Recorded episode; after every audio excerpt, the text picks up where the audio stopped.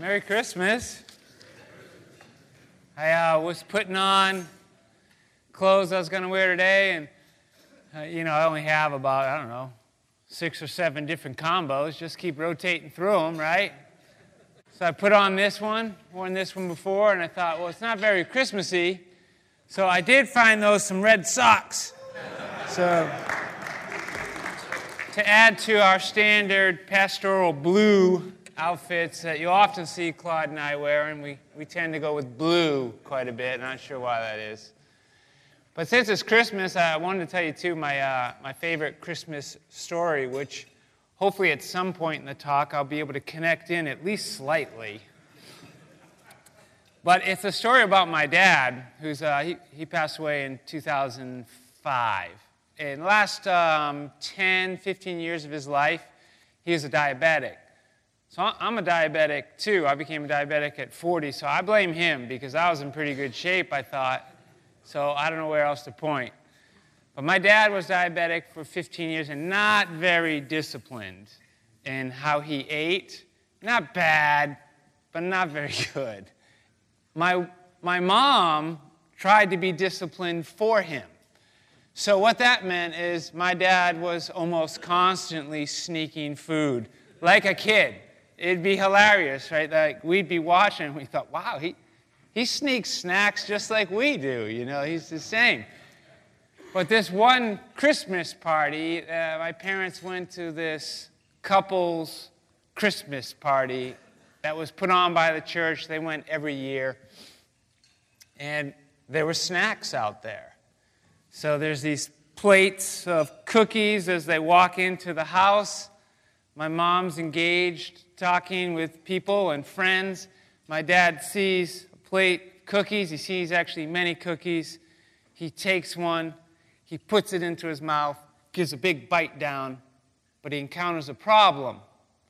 At about the same time, my mom turns and sees my dad with this gingerbread cookie in his mouth. Problem was, there weren't just cookies there, there were ornaments as well. so this was a gingerbread ornament he had just put in his mouth. He bit down on it. My mom saw him and just said, George, and took it, took it out of his mouth. This might be my favorite part. Put it back down on the platter. so somebody got a Christmas ornament with a couple teeth marks in it. Fantastic. So we'll see as we read through Zechariah 9 if we can somehow get that in there. But Zechariah 9, I'm going to read verses 1 through 9. Um, and then we're also going to, before we end here, because we're doing the last six chapters of Zechariah. So we're going to try to wrap up Zechariah. What I'm going to do is read uh, First nine verses of chapter 9, and then the last two verses of the book. You know, if you're ever trying to figure out what's in a book, it's never bad. It's probably your best bet. Read the first paragraph and the last paragraph. These guys are good writers, right? They're going to land where they are planning to land. So it'll be important to look at those two. But here, we'll go into these nine verses, and I bet that you recognize the ninth one. So, Zechariah 9, the oracle of the word of the Lord is against the land of Hadrach, and Damascus is its resting place. For the Lord has an eye on mankind, and on all the tribes of Israel, and on Hamath also, which borders on it, Tyre and Sidon, though they are very wise. Tyre has built herself a rampart and heaped up silver like dust and fine gold like the mud of the streets. But behold, the Lord will strip her of her possessions and strike down her power on the sea. So, and Sidon, he's talking about how, right, he's keeping his eyes on Israel, but this isn't Israel, right? These are the Phoenicians. So, Tyre has built herself a rampart, and they've become wealthy, right? But behold, the Lord will strip her of her possessions and strike down her power on the sea, and she shall be devoured by fire. Like judgment of Israel's enemies. That's not the first time we heard that in Zechariah. Ashkelon shall see it and be afraid. Gaza too, and shall writhe in anguish. So these are typically the Philistines we're talking about now. Ekron also, because it hopes, its hopes are confounded. The king shall perish from Gaza. Ashkelon shall be uninhabited. A mixed people shall dwell in Ashdod, and I will cut off the pride of Philistia. I will take away its blood from its mouth and its abominations from between its teeth. It too shall be a remnant for our God. It shall be like a clan in Judah, and Ekron shall be like the Jebusites. Did you feel that turn there? That just went from judgment of Israel's enemies into an embracing, a welcoming in. I mean, verse 7 says, I will take away, after it just said, I'm cutting off the pride of Philistia. I will take away its blood from its mouth and its abominations from between its teeth. It's like I'm cleansing it. It shall be a remnant. Well, we saw remnant. That came up in chapter 8 three times. The remnant, the remnant is typically, whenever we hear remnant, the first time we hear about a remnant in Israel that I know of, it's in Elijah, right? When Elijah is looking at all of the sons of Abraham, all of Israel and the Israelites, and saying, There's no one left but me. And the Lord tells Elijah, No, no, that's not the case. There's 7,000 left over who haven't bowed to Baal. There's a remnant of the faithful, even though everyone looks unfaithful to you. So, remnant is talking about those who were faithful. So, we're reading here in Zechariah 9 that we're cutting off your enemies, we're going to judge them. But then there's this verse popping up here where it's saying, but wait, there's going to be faithful from among your current enemies. It too shall be a remnant for our God. It shall be like a clan in Judah, and Ekron shall be like the Jebusites. Then I will encamp at my house as a guard, so that none shall march to and fro, and no oppressor shall again march over them. For now I see with my own eyes. Rejoice greatly, O daughter of Zion. Shout aloud, O daughter of Jerusalem. Behold, your king is coming to you. Righteous and having salvation is he, humble and mounted on a donkey, on a colt, the foal of a donkey. You know, when I think of Christmas, at least the, the Christmas story, as we read it in the Bible, you know, not always as we see it on TV, and certainly not how it's celebrated in our, our culture. Not that everything's bad about how we celebrate it. I'm glad we celebrate it. But in the Bible, it, it's, it's such a humble beginning, right? That's what, when I read scripture about Christmas, what always strikes me is the humility involved. The work that's involved by Joseph and Mary to get to Bethlehem, like all the thoughts that must be going through Joseph and Mary's heads as they think about Mary's pregnant. And Joseph's thinking like it's not from me. And and but I'm convinced the Lord's in this and, and Mary's still taking notes you know like what's going on what is this child going to be exactly I'm not sure I completely understand but they're poor. And they're getting back to Bethlehem. And now they're in a manger, right, before the child's born. What a humble start. You know, I think so often when we're asked as Christians, like, uh, and it's a good question to ask. Jesus tells us, you know, take up your cross daily and follow me. This idea that we will daily lay down our lives, daily look for Lord, what cross do you have for me to carry? But sometimes, I'm sure this isn't how Jesus meant it, you can almost say you're taking up this cross, and there's almost like a bit of a hero mentality. You know, the, the cross sometimes, as I envision it, Jesus is carrying it, but the crowds are gathered around him. Everybody's watching. It almost seems like you got this moment of when you're really going to be Christian, like take up your cross. I don't think Jesus meant to give it kind of that hero feel that sometimes it has in my head. But you know what never has a hero feel to me that, that's even clearer sometimes? About the life that Jesus is calling me to live. I think of the manger. That this humble obedience that Joseph and Mary, they're there alone. There's no drummer boy on the scene yet. I'm just kidding. That, that doesn't happen. But there's no one there. It's just this humble obedience with really nothing, that this world is giving them nothing. It's just this humble, faithful obedience. When I pray, I always try to pray, oh Lord, make me courageous.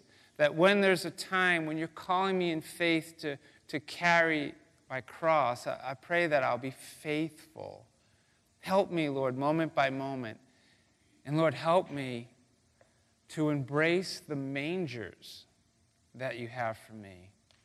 That I won't demand that everybody see me as I be obedient, that it'll be enough that you see. Help me, Lord, just to be humble. And we see in Zechariah 9 that a humble Christmas, this humble Christmas that starts in the manger, it leads to a humble king. That Zechariah 9 is and picks up, by the way, in, in Matthew, Matthew 21, verse 5. If we could throw that verse up there. It's, this is Matthew as Jesus is coming in on the donkey into Jerusalem, right? He's coming in and he's going to die shortly. But as he moves in and the crowds are all around him, that Matthew says, this is fulfilling the prophecy. And he quotes Zechariah 9, verse 9. Say to the daughter of Zion, Behold, your king is coming to you, humble and mounted on a donkey on a colt, the foal of a beast of burden. That a humble Christmas leads to a humble king on a donkey. That we're called to be humble and to follow this humble king. But I think we read something else in Zechariah 9 we read that this humble king unites all believers. That this actually wasn't just something that we pick up in the New Testament, that there's this union between all believers. That it's hinted at or even displayed in the Old Testament throughout, throughout the Old Testament. We can pick up on this. Even as Israel, right from the beginning, I like to look at Joshua. I mean, really, that's right when Israel first goes in and possesses the land. And, and really, who's the star of the first six chapters of Joshua? Maybe we could say Joshua, he's a pretty big star. But it's Rahab right? The Canaanite prostitute, that this union, it's interesting too that when she's rescued from Jericho, where all of Jericho is destroyed except Rahab and her family, it says she came and lived. She, be, she lived among the Israelites. She was actually united into their community. That this was a picture of what Jesus Christ was going to do for all of us. And we get it in Zechariah 9 verse 7 that this is the idea that I will take away its blood, right? The blood of Philistia from its mouth and its abominations from between its teeth. It too shall be a remnant for our God, that they'll be faithful among your former enemies, that they'll then be united, that this is what the humble king will do.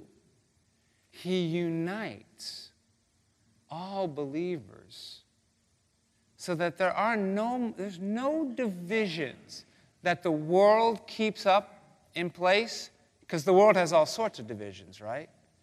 We divide between countries and races. We divide between men and women. We divide between rich and poor. I mean, the kingdoms of this world, they divide constantly.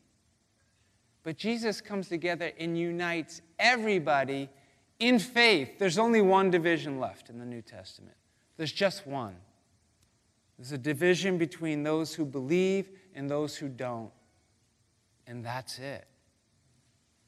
That Jesus, the humble King, unites all believers. I'm convinced that Paul was thinking of Zechariah when he was writing his letter to the Roman church. That when he's writing Romans, right, what we know as Romans, which was a letter to the believers in Rome, there was a great division in place. There was a division between Jewish believers and Gentile believers. And Paul came along and said, Really, you were both lost. Both of you, in your fear and lack of faith, were lost. That Christ came and saved the Jew and the Gentile, and that you are now united in Christ. And so when he gets to Romans chapter 11, we put it up last week. Here's Romans chapter 11, verses 5 and verse 17. So this is all in the same argument where he's talking to this divided church. He says, So too, at the present time, there is a remnant chosen by grace. In verse 4, he, he talks about even in the days of Elijah, there was a remnant. He says, Now there still is. It's not as if all of the Israelites have run off in their disbelief. Paul says, Look, I'm an Israelite. I'm literally in human ancestry, I'm a son of Abraham. I'm one of the remnant. I believe. Because there was confusion in those days. Why? Because so many of the Israelites rejected Jesus.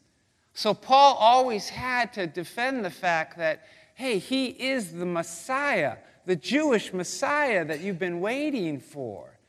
And people would say, well, how do you explain that essentially the whole nation has rejected Christ, the one you say is the Messiah? And then Paul would say, wait, it was always just a remnant in Israel. There was always a believing remnant. And that's who was saved. Elijah didn't look at all of Israel and say they were saved. He was really confused. Like Ahab the king, that was not a very good picture of an Israelite. He didn't think of him as saved. Elijah was thinking, I'm the only one. The Lord was saying, You're not the only one. You're one of a remnant that believes. And Paul said, Look, it's still the same way. There's a remnant that believes, all those great disciples and early believers, all Jewish, all Israelites, the remnant. But then he says to Rome, Look, it's not just Israelite believers, and to the Gentile believers, don't reject the Israelite believers. Because here's what's actually going on Romans 11 17. He says, you know, in their, in their lack of faith, the Israelites, they've been broken off from what? The olive tree. Okay, so Paul's in Romans chapter 11 talking about remnant, which is mentioned three times in chapter 8, once in chapter 9, and an olive tree. Do we remember the fourth vision? I mean, it's the olive tree. When I read remnant and olive tree, I think Zechariah. I can assure you, the Apostle Paul knew the book of Zechariah a lot better than me. he's saying remnant and olive tree because he's saying, look, this is what the coming king we always knew he would do. It's always been there. He's going to unite all believers. That, but if some of the branches, that is the original, the Israelites, were broken off due to a lack of faith in Christ, like, like Judas, right? Judas Iscariot, the betrayer, he's broken off. He, he lost the promises of Abraham. And you, although a wild olive shoot, now talking to the Gentiles, were grafted in among the others and now share in the nourishing root of the olive tree. It's Paul saying to the Roman church and to us today none of the divisions that the world sets up can divide us. Not socio-economical, not international, not racial, not gender, not anything. That the humble king unites all believers. But before we're done with Zechariah, I want to read you the last two verses. I want to make sure we land where Zechariah lands. Because the humble king, his work continues to get described. And on that day, by the way, if you ever hear on that day, anywhere, Old Testament or New Testament, think Resurrection Day coming kingdom of God. And on that day, I mean, they are waiting for that day. Paul was focused on that day. Like we should, in every day we live in this life, be thinking of that day that's coming. Because that's the inheritance. That's the kingdom come, heaven and earth coming together on that day.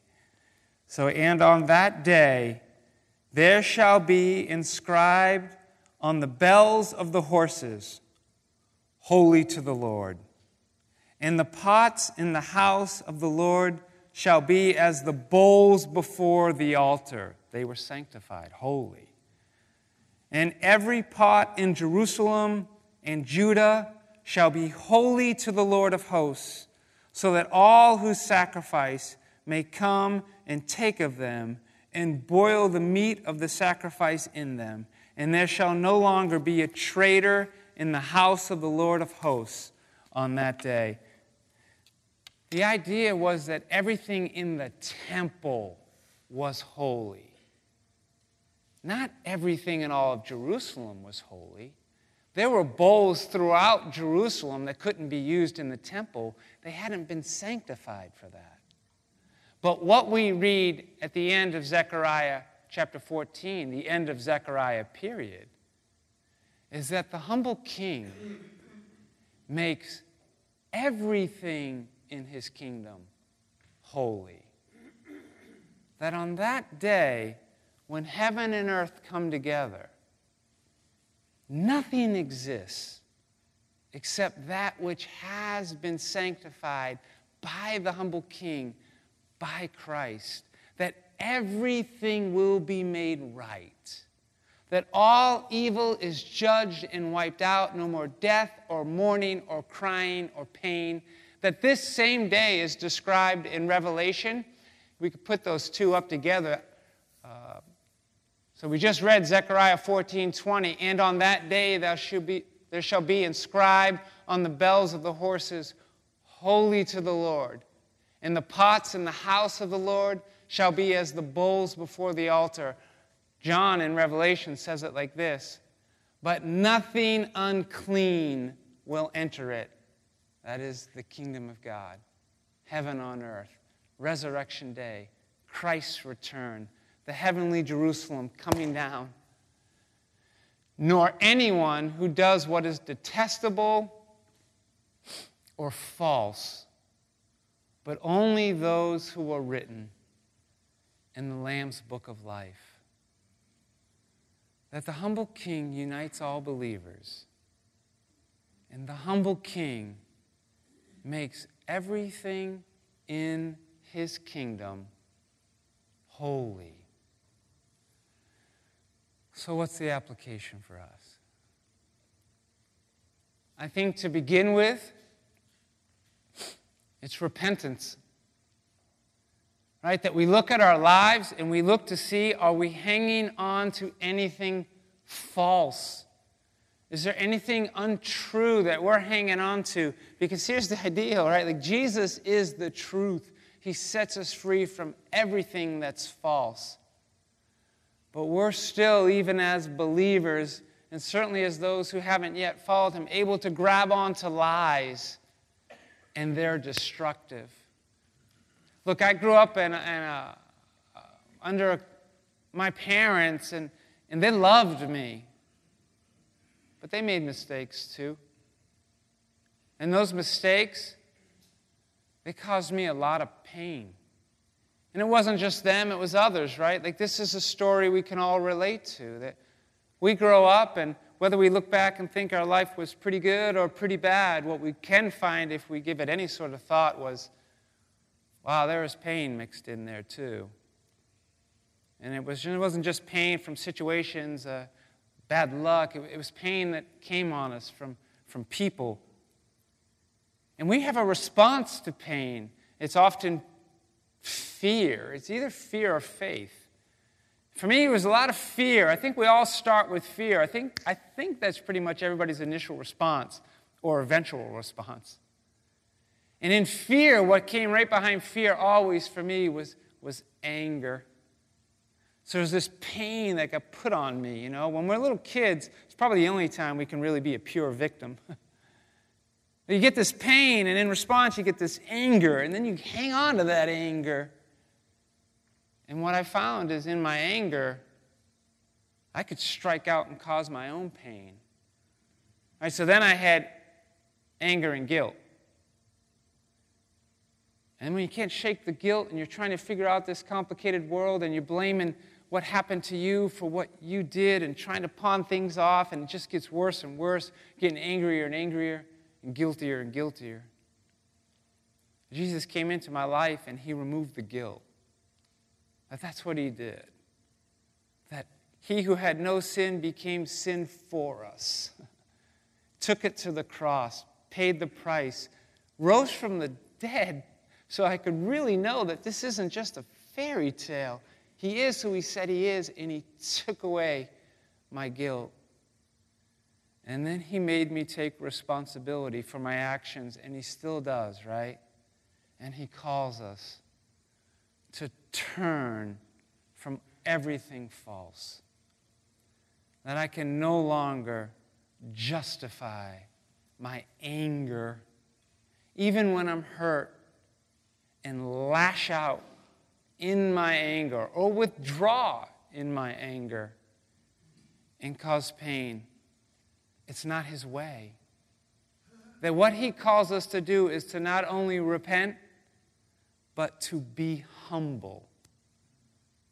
That this humble king who rode in on a donkey, humbly, that's highlighted in Matthew where I showed you.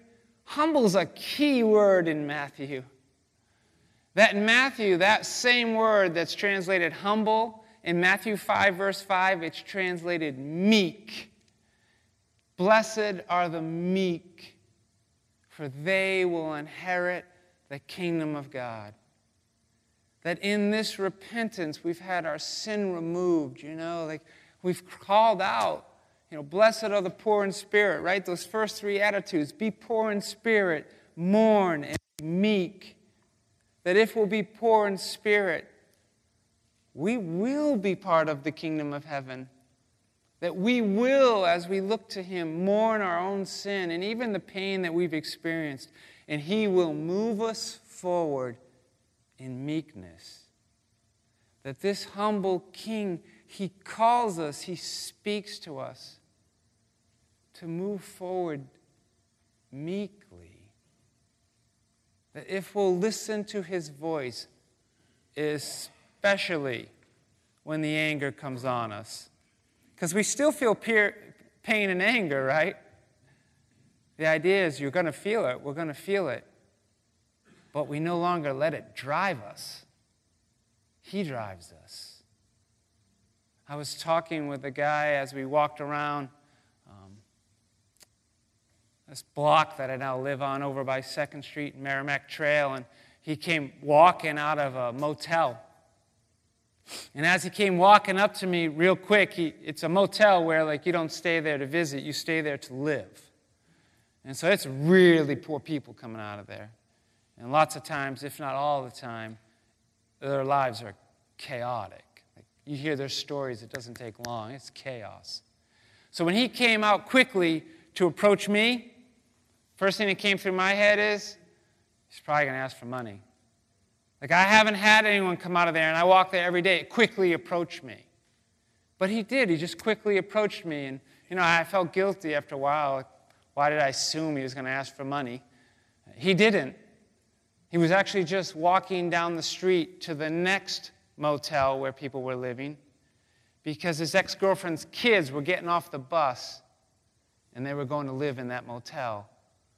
But he knew those kids, so he was just making sure they got off the bus and into the motel.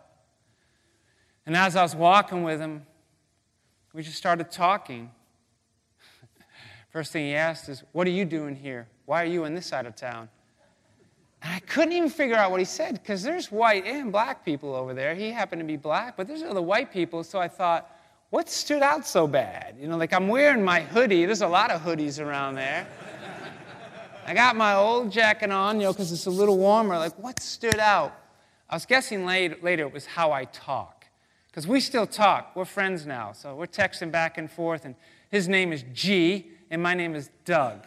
I mean, Doug screams like 50 something year old white guy. Like, right? It does, right? Everybody's named after Douglas MacArthur, right? You know, so we're talking, and, and you know, like when we're texting back and forth, I use words like, have a good day. Oh, that's wonderful. He doesn't use any of those words when he's texting me. Like, I'm cuz. And it's just a totally, so I wonder if that's how we knew. But I'll tell you what we were connected on pain and anger. We, we only had to talk, walk like 200 yards for I heard his story of pain. And as we stood in front of that hotel and talked more, he told me more about his anger and then the pain he has caused. So now we got that in common too pain, anger, and guilt. So I, I told him, I told him Jesus took away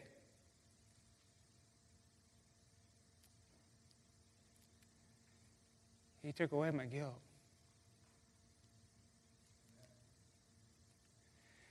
And now when anger comes on me, he moves with me. I'm so glad I didn't cry in front of G. Maybe it would have been good. But it wasn't perfect anyhow.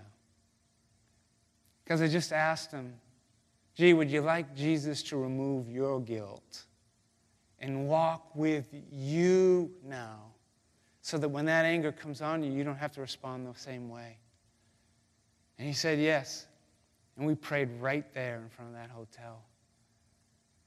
G and I are united in Christ. That the humble king does this, that he sets us all apart.